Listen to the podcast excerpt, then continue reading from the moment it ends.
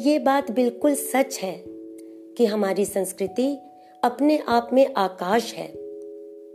पर प्रश्न ये उठता है कि हम अपनी संस्कृति से कितना जुड़े हुए हैं और कितना उसे भूल चुके हैं। क्या हम भारतीयता को सही मायनों में जी रहे हैं? ऐसा तो नहीं हो रहा कि हमारी भारतीयता कहीं खो गई है। कहीं हमारे मूल रीति रिवाज गुम तो नहीं हो गए? ऐसे ही कुछ सवालों को आज आवारा की बातें में उठाते हैं और अजय जी के विचार जानते हैं। हाँ जी नमस्ते अजय सर। नमस्ते भावना जी एवं चुभन के सभी श्रोताओं को अजय आवारा का प्यार भरा नमस्कार। मुझे याद है कि आप सभी आवारा की बातें का इंतज़ार करते हैं। जी भावना जी बताइए आज किस विषय पर बात करना चाहेंगे सर आज आपने जो विषय चुना है चर्चा के लिए वो वास्तव में प्रासंगिक भी है और मुझे लगता है वो अपने आप में कई प्रश्नों को लिए हुए है। तो मैं चाहूँगी कि हमारे श्रोताओं को आप ही बताएँ कि आज आप किस विषय पर चर्चा करने जा रहे हैं सर? मेरा विषय आज का ये है कि आ, हम भारतीय कितने बचे हैं? हमें भारतीय संस्कृति का जो रूप हमारे अंदर कितना बचा है? हम बात करते हैं भारतीय हिंदुस्तानी है पर क्या वास्तव में हमें भारतीय संस्कृति और भारतीयता का ज्ञान है? क्या हम अनजाने अनजाने अपनी भारतीयता की जो पहचान है उसको छोड़ते नहीं जा रहे हैं? जहाँ तक मुझे लगता है जहाँ तक मेरा विचार है कि अब हम ये जानते ही नहीं है कि हमारी संस्कृति का मूल रूप क्या है। और ये हमारा दुर्भाग्य कहा जाएगा कि जो हमारे सामने रीति रिवाज और परंपराओं के रूप में हमारे सामने है जिस परंपरा और रीति रिवाजों निर्वाह हम करते हैं वो हमारी संस्कृति का हिस्सा कभी रहा ही नहीं है।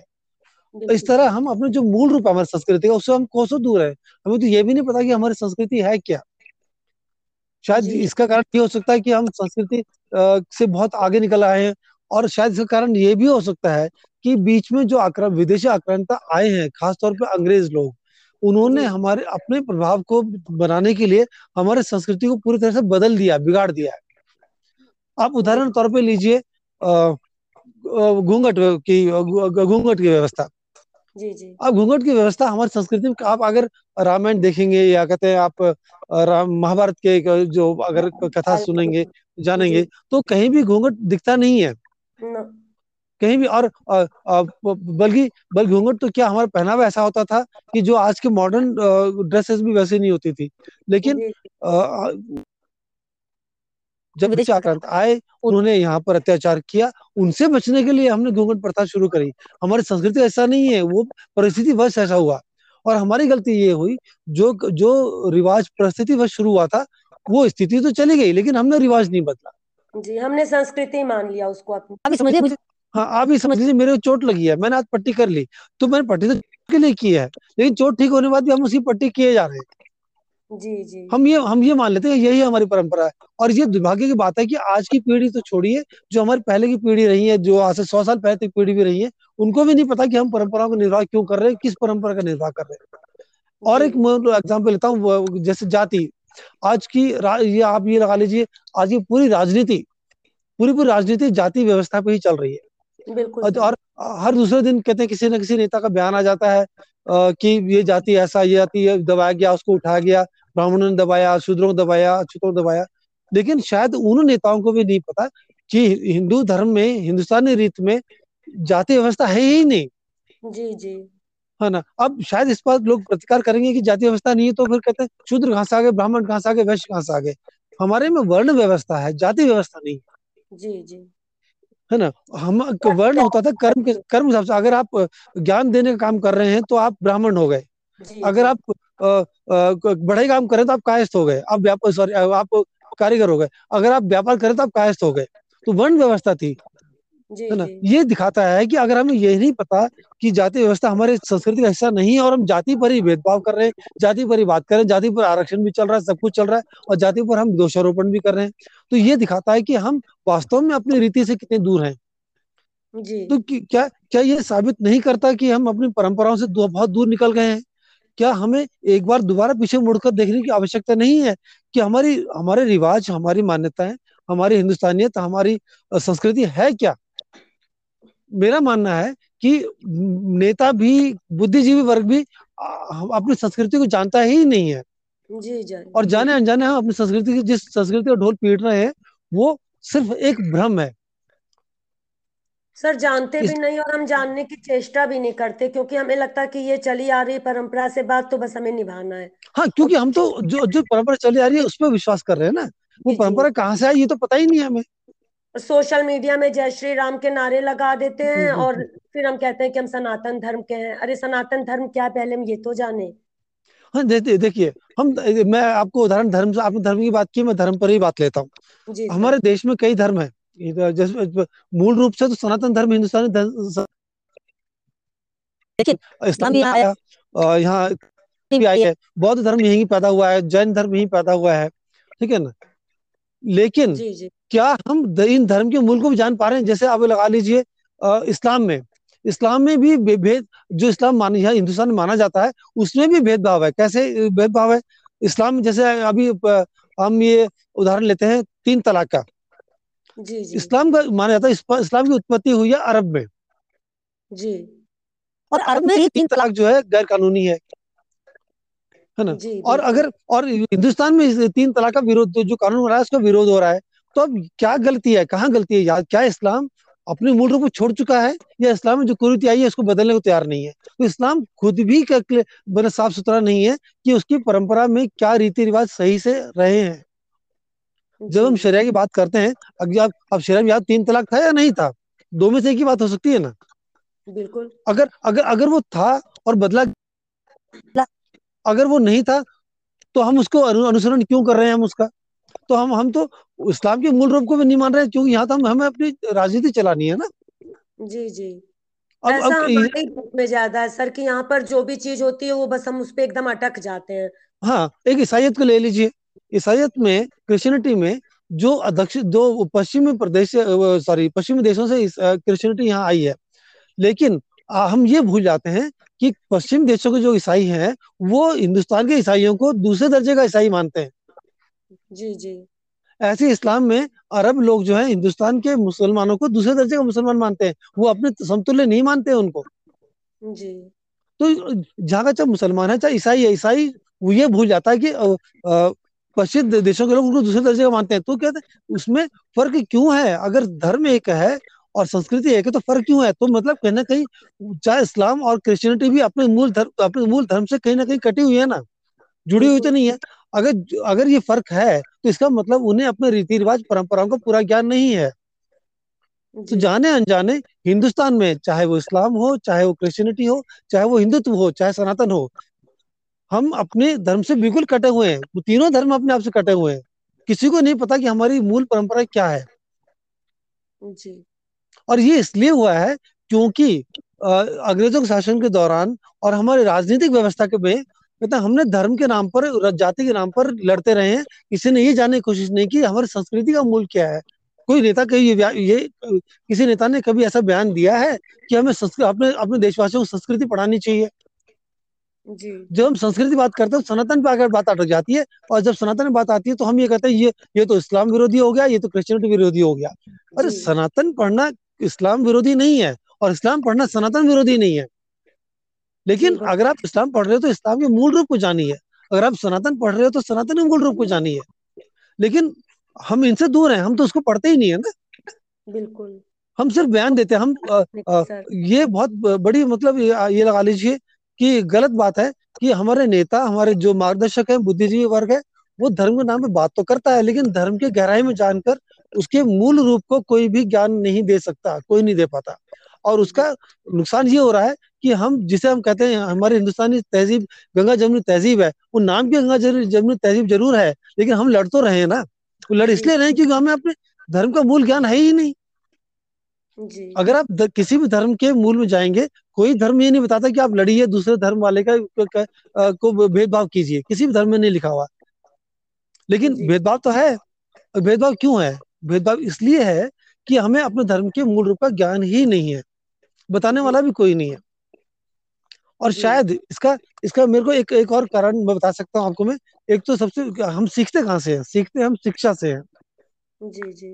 भाई हम जब स्कूल जाते हैं कॉलेज जाते हैं वहाँ शिक्षा प्राप्त करते हैं तभी तो हम सीखते हैं ना। हमारी शिक्षा व्यवस्था में हिंदुस्तानी संस्कृति सिखाने के लिए क्या व्यवस्था है? जहाँ तक मैं समझता हूँ कोई व्यवस्था नहीं है। और सर व्यवस्था अगर होने लगेगी तो फिर वो वोट की राजनीति होने लगती है उसको आपके हाँ, वाली बात धर्म से जोड़ा जाने लगता है कि दूसरे हाँ। धर्म कहेंगे हम पर अत्याचार हो रहे हैं और वो हम्म, तो जो बोलेंगे बोलेंगे आपके वाली बात की राजनेता और सिर्फ़ हम्म। राजनेता ही नहीं सर धर्म गुरु और कला के क्षेत्र के लोग भी वो भी मैंने देखा है कि इस मामले में एक ही ढोल पीटते हैं कि नहीं अत्याचार हो रहा है इस तरह से क्यों किया जा रहा है? तो ये सारी चीज़ें भी मायने रखती हैं। मेरा मेरा इस तरह से मानना है मान ये हमारे देश में अगर बहुत धर्म की व्यवस्था है बहुत बहुतायत धर्म है तो अगर आपका एक धर्म है मैं उसका सम्मान करता हूँ और मुझे आपके धर्म का सम्मान करने का मतलब ये नहीं होता कि मैं अपना धर्म भूल जाऊँ। बिल्कुल बिल्कुल मेरे धर्म का सम्मान करने का मतलब ये नहीं होता कि आप अपना धर्म भूल जाइए। जी।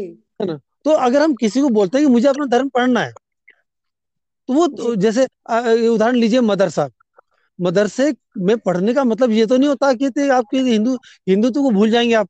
और हिंदुत्व पढ़ने का मतलब ये नहीं होता कि आप इस्लाम की इस्लाम को कहते हैं आप कमतर आंक रहे हो। बिल्कुल। है ना? तो आप मतलब हमारे देश में अपने ही धर्म को जानने के लिए भेदभाव है। जी। कोई अगर इस्लामिक को को जानता है तो बोलते हैं ये इस्लाम कट्टर इस्लामी मुसलमान हो गया। कोई अगर हिंदू की बात करता है तो कट्टर हिंदू हो गया। भाई कट, अपने धर्म को मानने कट्टरता कैसे हुई? कट्टरता तब होती है जब आप अपने धर्म के नाम पर किसी पर अत्याचार करो। बिल्कुल। अत्याचार करना गलत है लेकिन अपने धर्म को जानना गलत नहीं है। तो कोई भी इस्लाम का बोलने वाला कट्टर इस्लाम मुसलमान नहीं हो सकता कोई भी क्रिश्चियनिटी को बोलने वाला कट्टर ईसाई नहीं हो सकता कोई भी हिंदुत्व को बोलने वाला कट्टर हिंदुत्व नहीं हो सकता जब तक कि वो दूसरे धर्म की सम्मान का सम्मान कर रहा है। लेकिन हम ऐसा नहीं करते। हम ये मान लेते किसी ने अपने धर्म की बात की तो कट्टर हो गया। मतलब कि ये हो गया कि हमारे देश में हम अपने धर्म की बात खुल के कर भी नहीं सकते। चाहे किसी भी धर्म में है। उसको जी जी। हाँ अगर हम अपने धर्म की बात खुल के नहीं कर सकते तो हम जानेंगे कैसे? और तब हमें कैसे पता चलेगा कि हमारी हिंदुस्तान की संस्कृति क्या है? अच्छा अगर मूल रूप में संस्कृति की और अपने धर्म की बुराई करेंगे तो हम बड़े महान हो जाएँगे। फिर हमें बड़े अच्छी नज़र से देखा जाएगा कि भाई ये तो बहुत ही विस्तृत दिमाग के हैं इन्होंने तो अपने हाँ। धर्म की बुराई करी और ये उस हाँ। कट्टरवादी में है ये माना जाता है कि अगर अपने धर्म की बुराई कर दी कि हमारे हिंदुस्तान की रीति रिवाज सड़े गले रीति रिवाज दूर तोड़ने चाहिए। कौन से सड़े गले रीति रिवाज तोड़ने चाहिए? जो घूंघट प्रथा है चाहे कुछ चाहे कुछ चाहे पर्दा प्रथा है चाहे तलाक प्रथा है ये तो किसी भी धर्म में नहीं है। जी जी। बोले समानता का अधिकार तो हर धर्म में है लेकिन आप जो जो बदलाव आ चुके हैं कुरीति के रूप में उनको तोड़ने की बात करते हैं और हम उसी को धर्म मान लेते हैं। और हम ये मान लेते हैं कि हाँ ये ये ये बड़ा आधुनिक आदमी है ये धर्म को बदलने ये ये अपने रीति रिवाज बदलने की बात कर रहा है। जी सर। अभी हाँ सर चुपन से कश्मीरी पंडितों के ऊपर जो कार्यक्रम दिए गए आपने भी सुने हैं तो देखिए हम्म, कैसे उन पर अत्याचार हुए लेकिन हम लोगों को कुछ मतलब कहने में भी हिचक आती है। अगर हम कहेंगे तो हमें लगता है कि भाई हमें ऐसा माना जाएगा कि ये तो बड़े रूढ़िवादी हो गए ये तो खाली अपने धर्म की बात कर रहे हैं। क्यों अगर कश्मीरी पंडितों पर अत्याचार हुए तो क्यों ना हम खुलकर बोले कि हाँ उन पर अत्याचार हुआ और किया उन पर अत्याचार। कहने में क्या गलत है इस बात को? बिल्कुल गलत नहीं अगर अगर मैं अपने धर्म को मानता हूँ तो मैं दूसरे धर्म का कहते हैं उसकी बेइज्जती तो नहीं कर रहा ना उसका उसका अनादर तो नहीं कर रहा हूँ ना मैं। अगर वो आतंकवादी है तो वो मुस्लिम तो उनको मुस्लिम मानकर कि भाई वो मुस्लिम और आतंकवादी तो हम उन्हें माफ़ कर दें। कहने में क्या दिक्कत है उनको? अगर वो नहीं देखिए देखिए देखिए बताता हूँ क्या इसमें। इसे यहाँ बात आतंकवादी की बात हो रही है उस इस्लाम या हिंदुस्तानी की नहीं हो रही। ये एक अल, अलग बात है कि ज़्यादातर आतंकवादी इस्लाम से ही संबंध रखते हैं। वो शायद ये होगा शायद कट्टरपंथ के कारण होगा शायद। उसमें उनके अंदर ये भावना है कि हमारा धर्म ही श्रेष्ठ है और सभी हमारे धर्म को फॉलो करना चाहिए सभी चाहिए और वो ये मानते हैं कि चाहे समझाकर चाहे बुझाकर चाहे ज़बरदस्ती से हमारे धर्म का अनुसरण होना चाहिए। अब अगर ज़बरदस्ती से आप अनुसरण करवा रहे हैं तो फिर नेचुरली प्राकृतिक रूप से वो फिर आतंकवादी हुआ ना आप तो आतंकित करके अनुसरण करवा रहे हैं। जी। है ना? तो आतंकवाद में गलत वहाँ आ जाती है जब भी दिक्कत होती है कश्मीर में उनको आतंकवादी नहीं कहा जा सकता। कई तरह की चीज़ें हैं सर। और उन लोगों को आरएसएस के राष्ट्रीय स्वयंसेवक संघ के लोगों के साथ जोड़कर देखा जाता है। जहाँ तक आप भी जानते हैं मैं भी थोड़ा बहुत जो भी समझ पाती हूँ मुझे तो नहीं लगता कि राष्ट्रीय स्वयंसेवक संघ के लोगों ने कोई इस तरह के अत्याचार किए या कोई आतंकवाद उन्होंने किया है। उनसे उसका उसका उसका उसका उसकी परेशानी क्या है? उसकी परेशानी बताता हूँ मैं आपको क्या है। कि हमारे देश में एक शब्द है सेक्युलर जी जी। जिसे कहते हैं बस हमारे हमारे सबको बराबर अधिकार है। लेकिन जब बात सेक्युलर में मुश्किल क्या है कि जब हम बात करते हैं एक समुदाय की तो हम सेक्युलर हैं और एक समुदाय की बात करते हैं हम सेक्युलर नहीं है। जी बिल्कुल। तो नेताओं ने क्या करा है ये ये हमारी गलती भी है। मैं नेताओं की गलती ज़्यादा नहीं मानता मैं अपनी गलती मानता हूँ। हम अपनी गलती मानते हैं कि नेता लोग अगर एक सेक्युलर होने के नाम पर एक खास वर्ग को प्रोत्साहित करते हैं और दूसरे धर्म को प्रोत्साहित के नाम पर उसको कहते हैं अलगावादी कह दिया जाता है। तो ये जनता की भी गलती है ना कि वो नेताओं की इस मानसिकता को समझते क्यों नहीं है? नेताओं ने जो समान सेक्युलर के नाम पर सेक्युलर नाम इस्तेमाल करते हैं, लेकिन बांट रखा है सबको देखिए, हम ही कहते हैं कि अल्पसंख्यक वर्ग को हमें हमें समानता देनी है। लेकिन अल्पसंख्यक वर्ग को समानता देने का मतलब ये तो नहीं होता ना कि कि एक दूसरे वर्ग को आप बात करना ही बंद कर दें उसके बारे में। उस पर अत्याचार हो जाए। अत्याचार हो जाए या उसके बारे में बात करना बंद कर दे। क्या किसी एक वर्ग की बात करना है कि दूसरे पर अत्याचार हो गया? नहीं। तो इसलिए इस तरह का प्रोत्साहन नहीं होना चाहिए कि दो वर्गों तो इस तरह से नेताओं ने तो सेक्युलर की बात करते हुए भी उन हाँ सेक्युलर हम सेक्युलर हैं हम हैं उनको सबको बराबर मानना है। बराबर बराबर ही मानिए ना कम ज़्यादा मत मानिए ना फिर। बिल्कुल बिल्कुल। फिर तो जैसे एग्ज़ाम्पल लगा लीजिए मैं आपको एक उदाहरण देता हूँ कि मुझे एक विषय से हटकर है मैं उदाहरण देता हूँ कि दहेज कानून जैसे कहते हैं फैमिली लॉ में फैमिली लॉ में।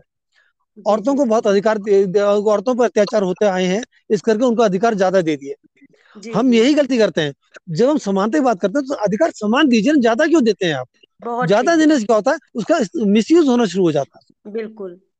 जैसे होता क्या दहेज उत्पीड़न उत्पीड़न के मामले में नब्बे प्रतिशत केस दहेज उत्पीड़न के झूठे होते हैं। बिल्कुल सर। दस परसेंट जेन्यून होते हैं। यहाँ तो आजकल मैंने इतना सुनने में आया कि लड़कियाँ धमकी देती है मैं दहेज के मामले में तो फंसा दूँगा। जी जी। तो इसलिए इसलिए ये हमारे पता नहीं क्यों नहीं, हमारे नेता लोग समझ नहीं पाते कि समानता दीजिए, ऐसे कानून बनाइए समानता दें, ऐसे कानून मत बनाइए जो उसको स्पेशल बना दे। तो जो हम स्पेशल बना देते हैं, या कहते हैं, चाहे आप अल्पसंख्यक वर्ग को आप ज़्यादा मान दे रहे हो, जैसे जैसे आरक्षण की बात चल रही है, आरक्षण में आपने विशेष वर्ग को आरक्षण दिया, है ना? तो आरक्षण भी तो भेदभाव ही हो गया ना। और धर्म के नाम बात की तो भेदभाव हो गया ना। आपने अगर एक नारी जाति के लिए अलग बात की तो भेदभाव हो गया ना। तो हमारे समान जो हमारी मूल धारणा है हमारे संविधान की बराबरी वो कहाँ है? उसका तो हम उल्लंघन करते आ रहे अधिकार देके फिर वहाँ पुरुषों पे पुरुषों का उत्पीड़न हो गया कई जगह पर। और तो जो उत्पीड़ित महिलाएँ हैं वो बेचारी उसी जगह पर रह गई उनके लिए कोई सुधार खास हो नहीं पाया। मतलब कानून का दुरुपयोग आपने जैसा कहा कि वो होता है और दहेज उत्पीड़न कानून का बहुत दुरुपयोग हुआ है सर। वही वही बता रहा हूँ जैसे मैं जैसे अभी अगर हमारे पास एक बड़ी सीट है आधी सीट आप बैठे आधी सीट पर मैं बैठा हूँ। हाँ, लेकिन एक विशेष अधिकार देने चक्कर में अगर आधी सीट से ज़्यादा आपको दे दी तो उत्पीड़न तो दूसरे आदमी का अपने हो गया।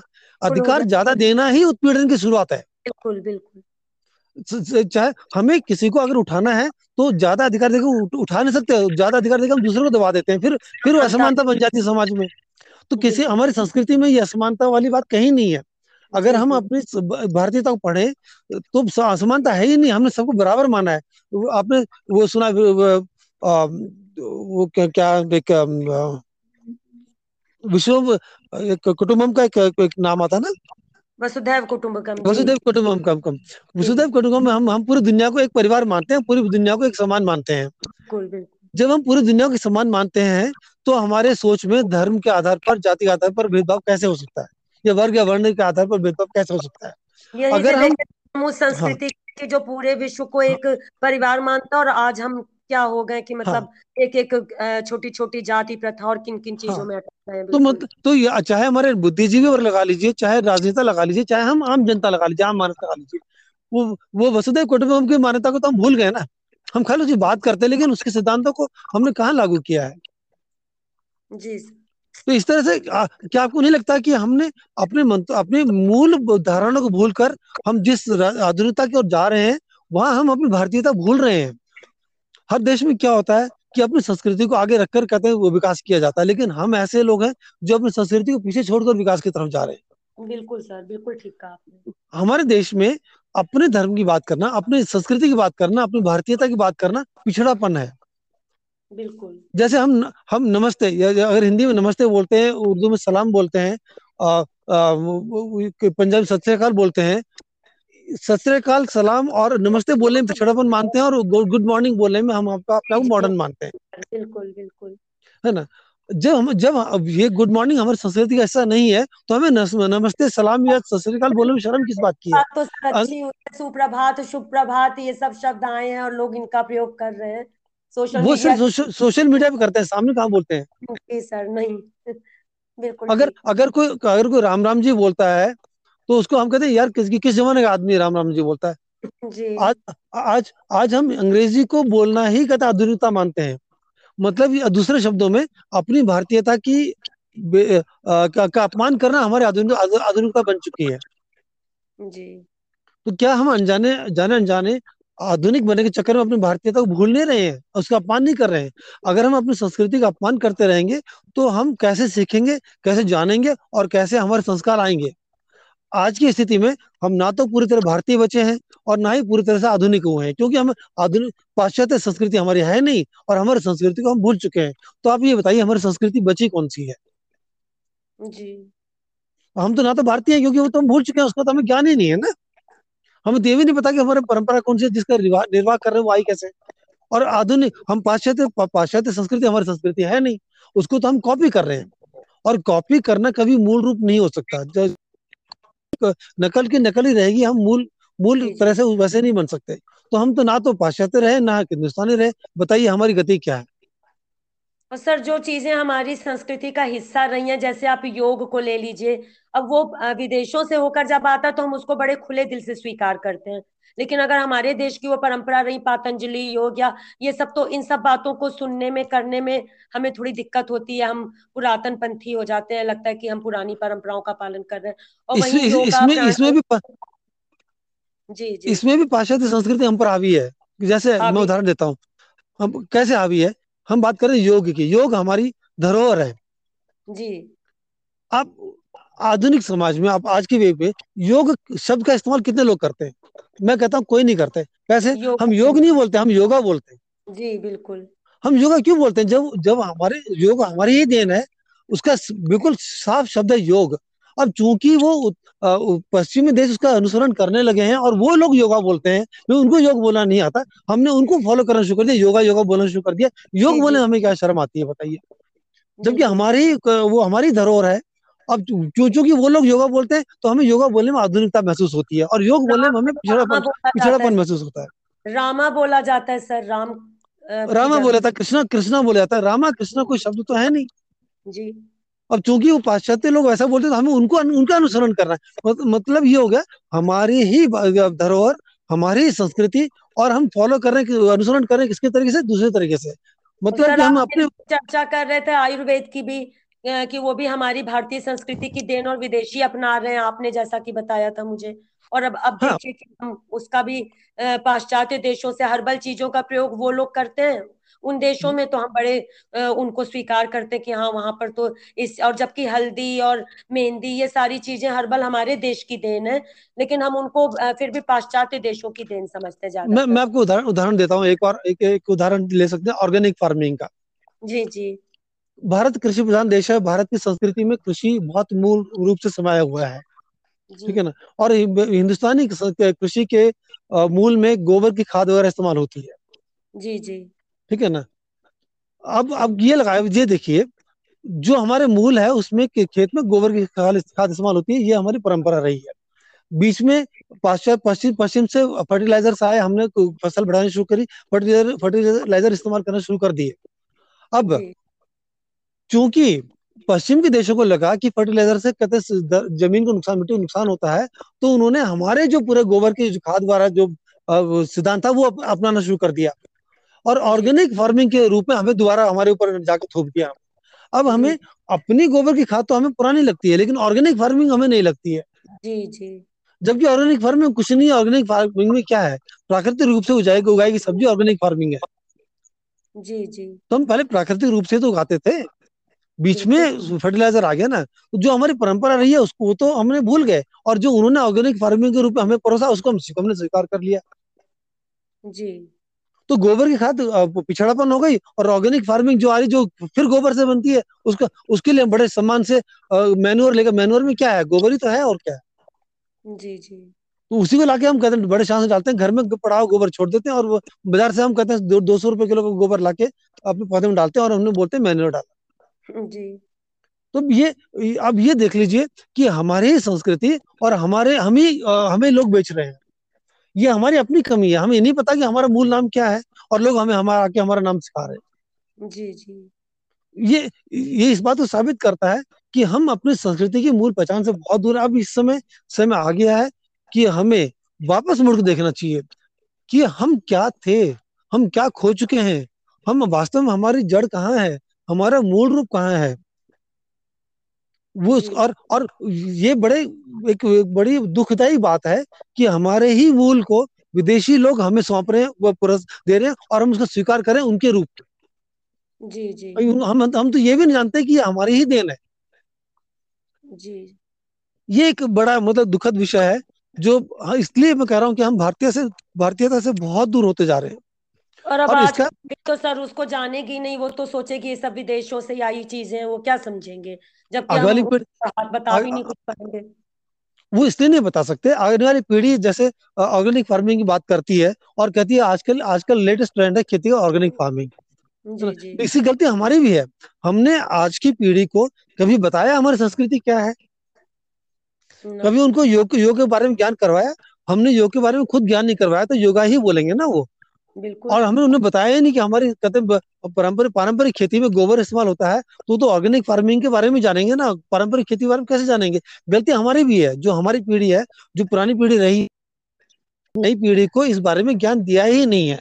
और उसका कारण ये है कि उनको खुद को नहीं पता है कि वो कभी संस्कृति से कितना दूर है।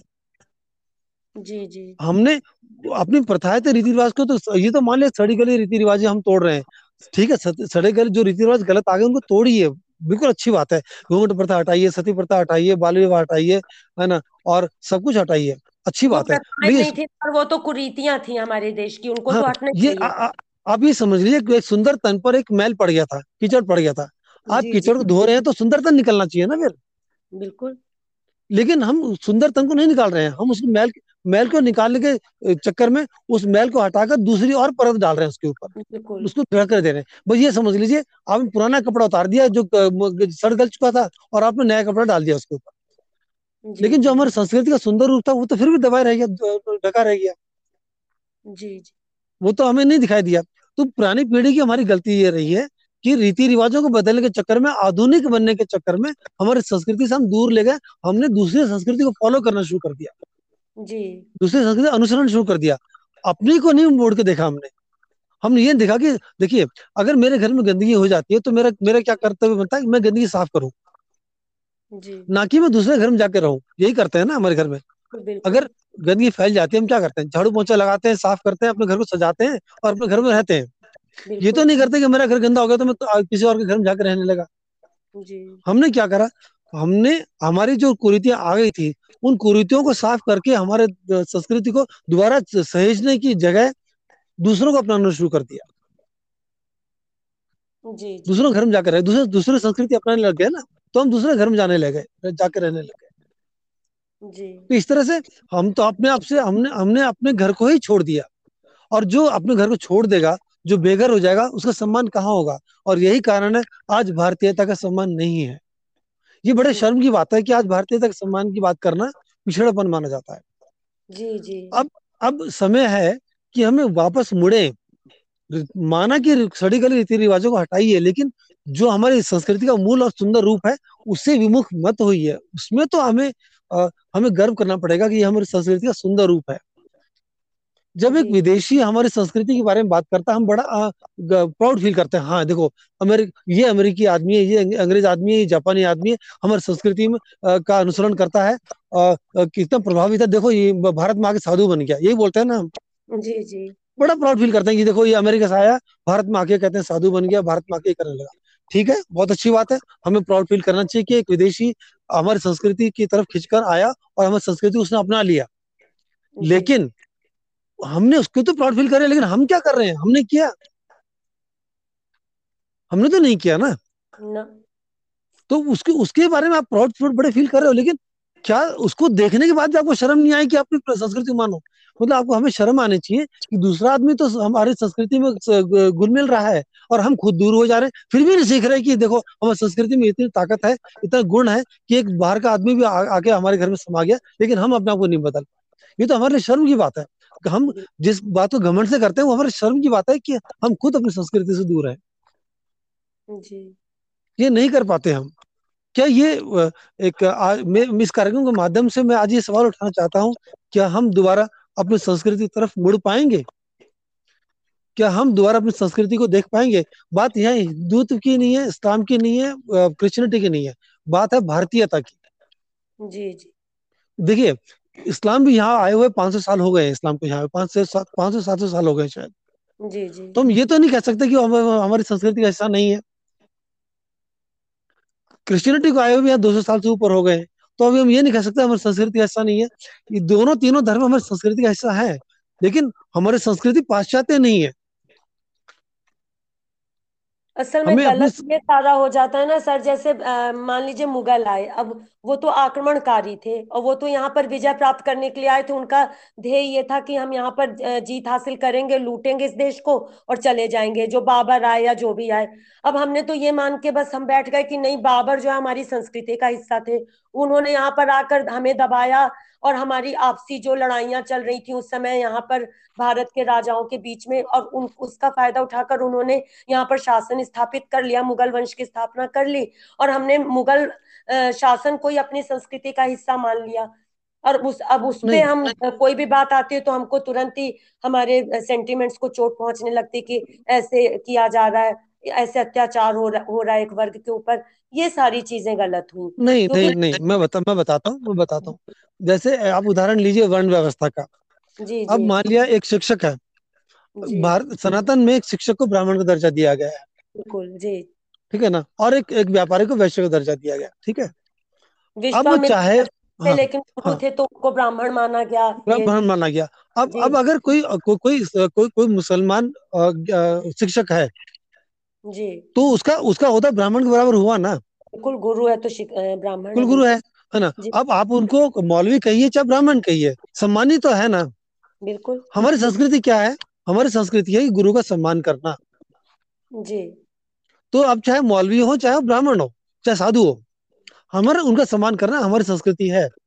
हमारी संस्कृति ये नहीं है कि हमने तो आपको पाँच सौ रुपए फ़ीस दे दी थी आप हमें सिखाइए और आपकी ड्यूटी बनती है हमें सिखाना और हमने पैसे दिए। संस्कृत शिक्षा को बेचना हमारी संस्कृति का हिस्सा नहीं है। जी। चाहे वो मौलवी हो चाहे ब्राह्मण हो दो दोनों का सम्मान करना हमारी संस्कृति है। लेकिन उनको पैसे देके उनसे शिक्षा उधार लेकर और ये कह देना भाई हमने फ़ीस दिया आप आपने पढ़ा दिया आपका मेरा रिश्ता खत्म। ये हमारी संस्कृति नहीं है। तो यहाँ धर्म नहीं आता है। हमें संस्कृति यही है ना चाहे मौलवी हो चाहे ब्राह्मण हो। जी जी। साधु हो तो संस्कृति तो धर्म का संस्कृति से कोई लेना देना नहीं है। धर्म ठीक है वो लोग बाहर से आए लेकिन अब सच्चाई ये है कि वो यहाँ बस गए हैं। अब हमारे हिंदुस्तानियत का हिस्सा है। और हमारे हिंदुस्तानी देश कहती है कि गुरु सम्मानित होता है गुरु बिकता नहीं है। शिक्षा जो है दान है शिक्षा बिकती नहीं है। अब चाहे वो शिक्षा मौलवी दे रहा है चाहे वो शिक्षा कहते हैं कोई संत दे रहा है। संस्कृति हमारी ये कहती है धर्म का इससे कोई लेना देना नहीं आप समझे ना बात को? बिल्कुल जी सर बिल्कुल। हाँ तो हम हम और हम गलती क्या करते हैं? हम धर्म के नाम पे मिलाते हैं। हम जब बात करते हैं भारतीयता की तो लोग सिर्फ़ सनातन की बात करते हैं। जी जी। लेकिन ये बात हम भूल जाते हैं कि इस्लाम के आने के बाद भी हमने शिक्षक को आदर के रूप में लिया है। कभी भी शिक्षा दान की गई है कभी शिक्षा बेची नहीं गई है। लेकिन आज शिक्षा भी बेची जा रही है सर जैसा आपने कहा टीचर को दिए पाँच सौ तो बच्चे के अंदर भी ये भाव होता है कि भाई हमारे घर वालों ने दिए पैसे ये पढ़ाए और चाहे वो गुरु का भाव आ ही नहीं पाता उस टीचर के प्रति। ये भाव कैसे आता है भाव कैसे आता है? अब आजकल क्या ट्रेंड चल गया है कि रिवाज क्या चला हुआ है? मैंने अपने बच्चों को स्कूल भेजा ठीक है ना? अब मेरे मेरी मेरी ज़िम्मेदारी खत्म उसकी शिक्षा की ज़िम्मेदारी खत्म। शिक्षा कैसे होती है? माँ बाप संस्कार देते हैं गुरु ज्ञान देता है। गुरु के ज्ञान और माँ बाप के संस्कार से कहते हैं एक व्यक्तित्व बनता है। शिक्षा का यही आधार है ना? पहले हमारी संस्कृति परिवार प्रथम हाँ। पाठशाला कहा जाता था माँ हाँ। को पहले शिक्षक कहते थे वो सब लेकिन लेकिन आज क्या आज क्या हो रहा है? हमने स्कूल की एक पाँच हज़ार रुपए फ़ीस भर दी। आप कहते हैं टीचर के ऊपर डिपेंड हो सब कुछ सिखाएगा। माँ बाप ये ध्यान देते ही नहीं है कि मैंने अपने बच्चों को कौन सी संस्कृति सिखाई है क्या संस्कार दिए माँ बाप के हिसाब से स्कूल भेज दिया सब काम खत्म हो गया उसका। जी जी। वो ये भी नहीं देखते कि इसने होमवर्क किया है तो क्यों होमवर्क दिया गया किस लिए दिया गया क्या कारण से दिया गया है? अगर फैंसी ड्रेस जैसे मैं उदाहरण देता हूँ फैंसी ड्रेस प्रतियोगिता एक होती है। फैंसी ड्रेस में वो ये देखकर देख पेंसिल ड्रेस करवाई जाती है कि बच्चे के अंदर कौन सा गुण है वो निखर कर आएगा। जी। लेकिन आज हम क्या करते हैं बाहर से किराए पे ड्रेस ले आते हैं पहना के भेज देते हैं उसी गुण को उभारने की कोशिश नहीं करते। हमने मान लिया गुरु ने जो टीचर हमने पैसे दिए उनको उनको उन्होंने एक्टिविटी करवानी है ये उनकी ज़िम्मेदारी है वो एक्टिविटी करवा रहे हैं। हम एक्टिविटी के रूप में ले लेते हैं हम ये नहीं देखते कि उन्होंने इस, इस इसके ज़रिए एक गुण को पहचानने की एक कला को पहचानने की कोशिश की है। क्या हम जानते हैं हमारे बच्चे कौन सी कला है और उस रूप में उसको प्रस्तुत करें? नहीं करते ना हम। तो माँ बाप की गति ये है माँ बाप खुद संस्कृति से दूर है वो सोचते हैं हमने पैसे दिए हमारा काम खत्म। वो ये भूल जाते हैं कि माँ बाप संस्कार देंगे गुरु ज्ञान देगा तब एक व्यक्तित्व बनेगा। तो माँ बाप खुद भी तो संस्कृति अपनी संस्कृति से दूर है ना? वो सिखाएँगे क्या बच्चों को फिर? जी जी। ऐसे कितने कितने माँ बाप हैं जो ये समझते हैं कि मुझे अपने बच्चों को संस्कार देने गुरु संस्कार देगा गुरु ज्ञान देगा। बिल्कुल। तो गुरु गुरु का गुरु का ज्ञान देने और गुरु का क्या काम है? मैंने अपना लेक्चर दिया मैंने अपना होमवर्क दे दिया मैंने मार्क्स मार्किंग कर दी। आज की शिक्षा व्यवस्था में क्या है? कितने परसेंट नंबर आए आपके? ये नहीं आ, आ, आ, देखा जाता है कि कितना सीखा आपने। अंक लेने में और सीखने में फ़र्क होता है। जी जी। मैं उदाहरण देता हूँ जैसे जब एग्ज़ाम आता है तो एक बच्चा एग्ज़ाम रट लेता है उसको। रट के तो रटा रटा लिख देता है और उसको अंक मिल जाते हैं दस में से नौ। लेकिन दस दिन बाद पूछो कि इसका मीनिंग क्या था उसको नहीं पता। बोला तब कैसे लिखा? तब रट्टा लगा लिया था। तो ज्ञान नहीं मिला ना उसको। प्रैक्टिकल नॉलेज नहीं है बिल्कुल। नहीं ज्ञान ज्ञान उसको उसको प्रैक्टिकल नॉलेज ज्ञान ही नहीं उसको रट के नंबर ले लिए तो अंक आ गए लेकिन उसको ज्ञान नहीं मिला। तो जब हमने पैसे दिए हमने ये मान लिया कि ये तो उसकी ज़िम्मेदारी है कहते कराना। तो उसने उसने तो नौ नंबर दे दिया उसने तो क्योंकि उसने सही लिखा था लेकिन ज्ञान तो फिर भी नहीं मिला। तो जो हमारी परंपरा रही है गुरु शिष्य परंपरा गुरु शिष्य परंपरा में क्या होता था गुरु ध्यान रखता था मेरे बच्चे को मेरे शिष्य को ज्ञान मिला या नहीं मिला। आज ऐसा नहीं है ना। तो जो तो हमने आ, क्या शिक्षा व्यवस्था को इस तरह से बिगाड़ नहीं दिया कि आ, ना तो ज्ञान मिल रहा है और ना ही संस्कार मिल रहा है तो अभी नई पीढ़ी कहाँ जाएगी? जी आपको नहीं लगता कि आज की पीढ़ी एक ऐसे अंधे अंधे रास्ते पर दौड़ रही है जहाँ उसको ये नहीं पता मैं किस रास्ते पर चल रहा हूँ? बिल्कुल बिल्कुल। अंधानुकरण कर रहे हैं सर हम लोग बिल्कुल इन चीज़ों हम आज की पीढ़ी ये भी नहीं पता कि भारतीयता क्या है और आज की पीढ़ी ये भी नहीं पता कि आधुनिकता क्या है। जी। क्योंकि आधुनिकता की बात करते हैं तो हम बोलते हैं हम भारतीय हैं और जब भारतीय की बात करते हैं तो हम कहते हैं पिछड़े हैं फिर आधुनिकता की बात करते हैं। तो ना तो हम पूरी तरह से आधुनिक है ना ही हम भारतीय हैं। तो हमारी गति क्या है आज की तारीख में? ये एक बहुत बड़ा सवाल है कि क्या हम अपने घर से दूर आ गए हैं नहीं आ गए हैं और कहीं हम कहीं पहुँचे भी नहीं है? और सर ये चीज़ मैं देखती हूँ कि साहित्य कला आप लोग तो साहित्य से जुड़े लोग हो कि साहित्य में कला में संगीत में हर जगह आप देखिए कि पाश्चात्य का ही अंधानुसरण हो रहा है और उसको ही करने में हम गर्व महसूस करते हैं और हमारी अपनी कितनी शैलियाँ विधाएँ हैं जिनको हम एकदम त्यागते जा रहे हैं। आप सही कह रहे हैं आप सही कह रहे हैं। आप सही कह रहे हैं जैसे उदाहरण तौर पे लीजिए राग आधारित संगीत है जी जी शास्त्रीय संगीत आज से पचास साल तीस चालीस साल पहले राग पर आधारित संगीत बहुत सुना पसंद किया जाता था और कहते थे जो शास्त्रीय संगीत जानता है उसी को वही सुन अच्छा गाता है। जी जी। लेकिन जो आज क्या हो रहा है आज ना तो गीत किसी नियम पर आधारित है और ना ही उनमें कोई संगीत की विधा है और जो गाए जा। रहे हैं उसकी भी कोई विधा नहीं है। ये बात आपने सर बोली तो मैं एक उदाहरण दूँगी श्रोताओं को भी ये बात मैं बताना चाहूँगी। मास्टर मदन का नाम शायद सुना होगा। और वो साढ़े तीन साल के थे सर जब वो जलंधर में उनका जन्म हुआ था सिख परिवार हम्म। में। और साढ़े हम्म। तीन साल की उम्र से उन्होंने गाना शुरू किया था और चौदह साल का होते होते उनके मतलब वो उनका देहावसान हो गया था। अब कैसे हम्म। हुआ इसके पीछे भी कुछ कहानियाँ लेकिन जो भी लेकिन वो सर गाते थे ठुमरी गज़ल और गुरबानी जो होती है शब्द ये सब इन विधाओं में गाते थे और ऐसी उनकी आवाज़ में एक टीस थी कि सुन के मतलब मेरे नाना नानी के समय से लेके हमारे आ, मेरे मम्मी पापा और हम लोग की भी जनरेशन सब मतलब इतने उनके गानों के दीवाने अभी भी बहुत ही चुनिंदा गाने और कुछ ही गजलें उन्होंने गाई हैं लेकिन आज भी हम लोग सुनते हैं तो आ, लेकिन वो शास्त्रीय संगीत था और भारतीय संगीत था पूरी तरह से। लेकिन आजकल मैं देखती हूँ कि पाश्चात्य के चक्कर में हम उन चीज़ों को अपना ही नहीं रहे। आप संगीत का देखिए क्या हाल हो गया? मैं आपको एक उदाहरण देता हूँ मैं आपको एक उदाहरण देता हूँ। एक बार मेरी एक गीतकार एक गायक से बात हो रही थी। जी जी। उनका कहना था कि उन्होंने मेरे को मेरा लेखन देखा उन्होंने और उन्होंने लगा कि मैं गीत लिख के दू। जी। मैंने गीत लिख के दिया। उनका कमेंट क्या था? कि सर ये गाना बहुत अच्छा आपने बहुत अच्छा लिखा लेकिन चलेगा नहीं। जी हाँ आपने बताया था सर ये मुझे। जी ये ये चलेगा नहीं। क्यों नहीं चलेगा? नहीं सर कहते हैं आपकी जो लेखन है वो स्तर से ऊँचा है। ऊँचा है लेकिन ले, लेकिन मैं इसे गा नहीं सकता क्यों नहीं गा सकता? क्योंकि लोग पसंद नहीं करेंगे लोगों को समझ में नहीं आएगा। जी। तो अब ये बताइए अगर हम लोगों वो परोस रहे हैं जो कि स्तरहीन है तो हम क्या दे रहे हैं बच्चों लोगों को फिर? जी।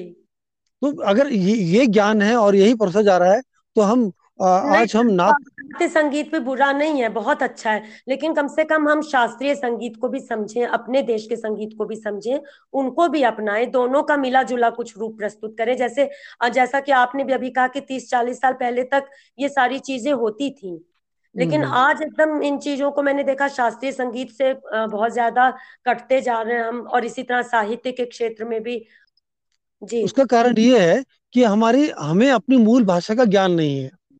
अब हमारे लगा लीजिए हमारे मूल ग्रंथ हैं वेद पुराण।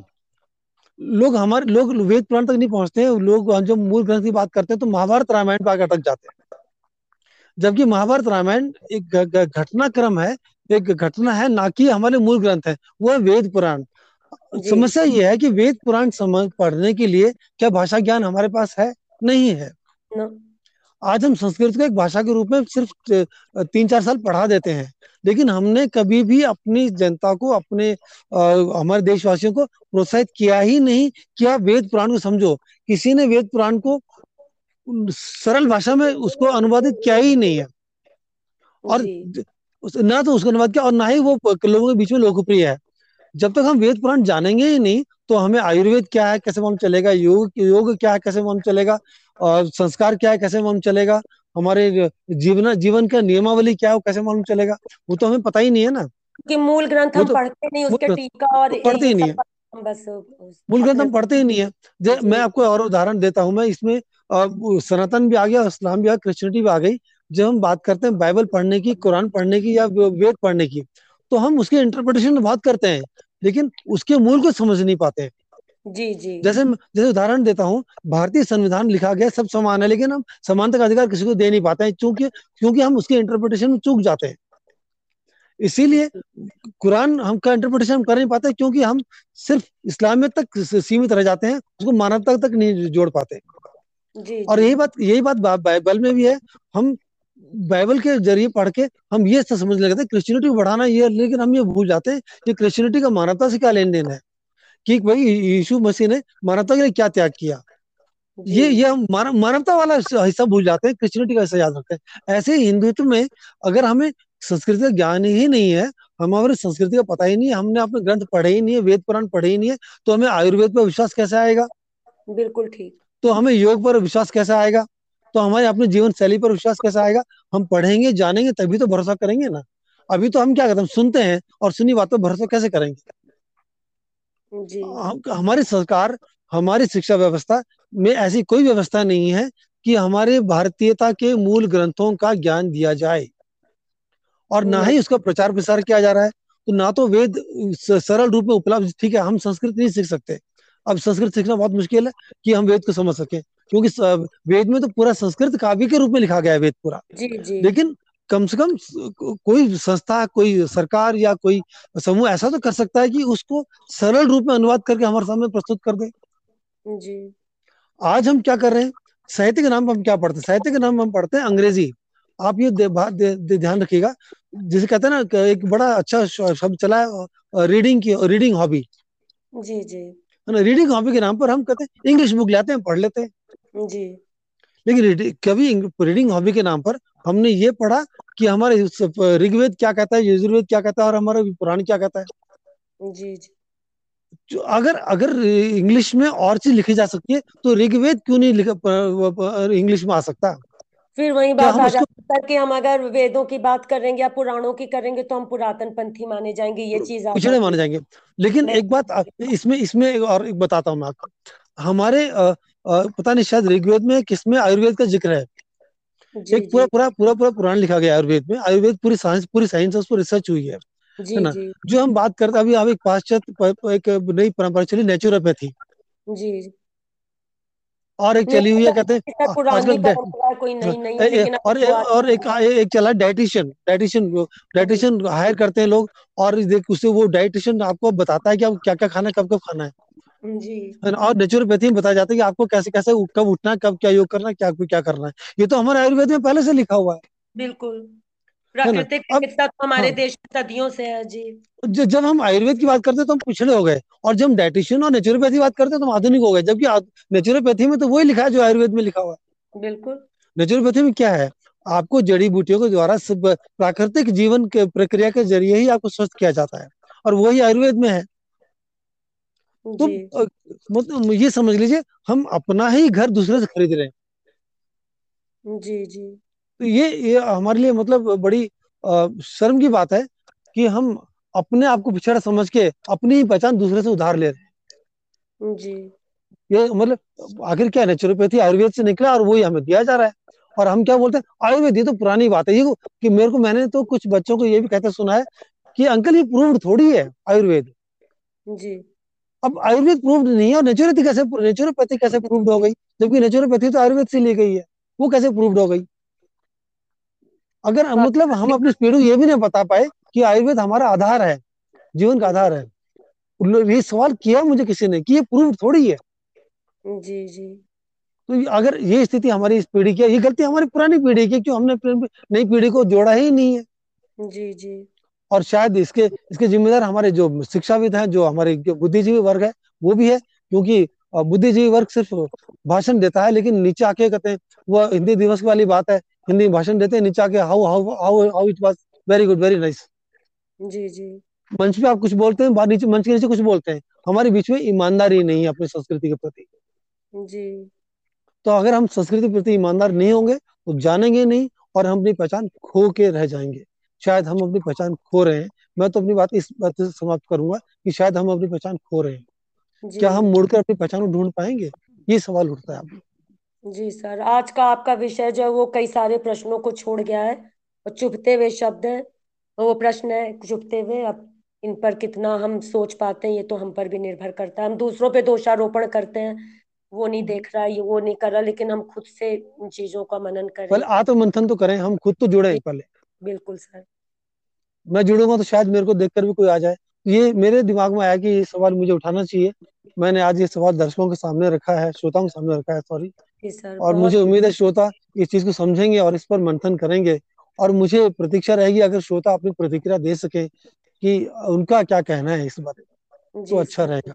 जी सर बहुत अच्छा लगा सर। आज का हम लोग का ये विषय भी बहुत अच्छा था।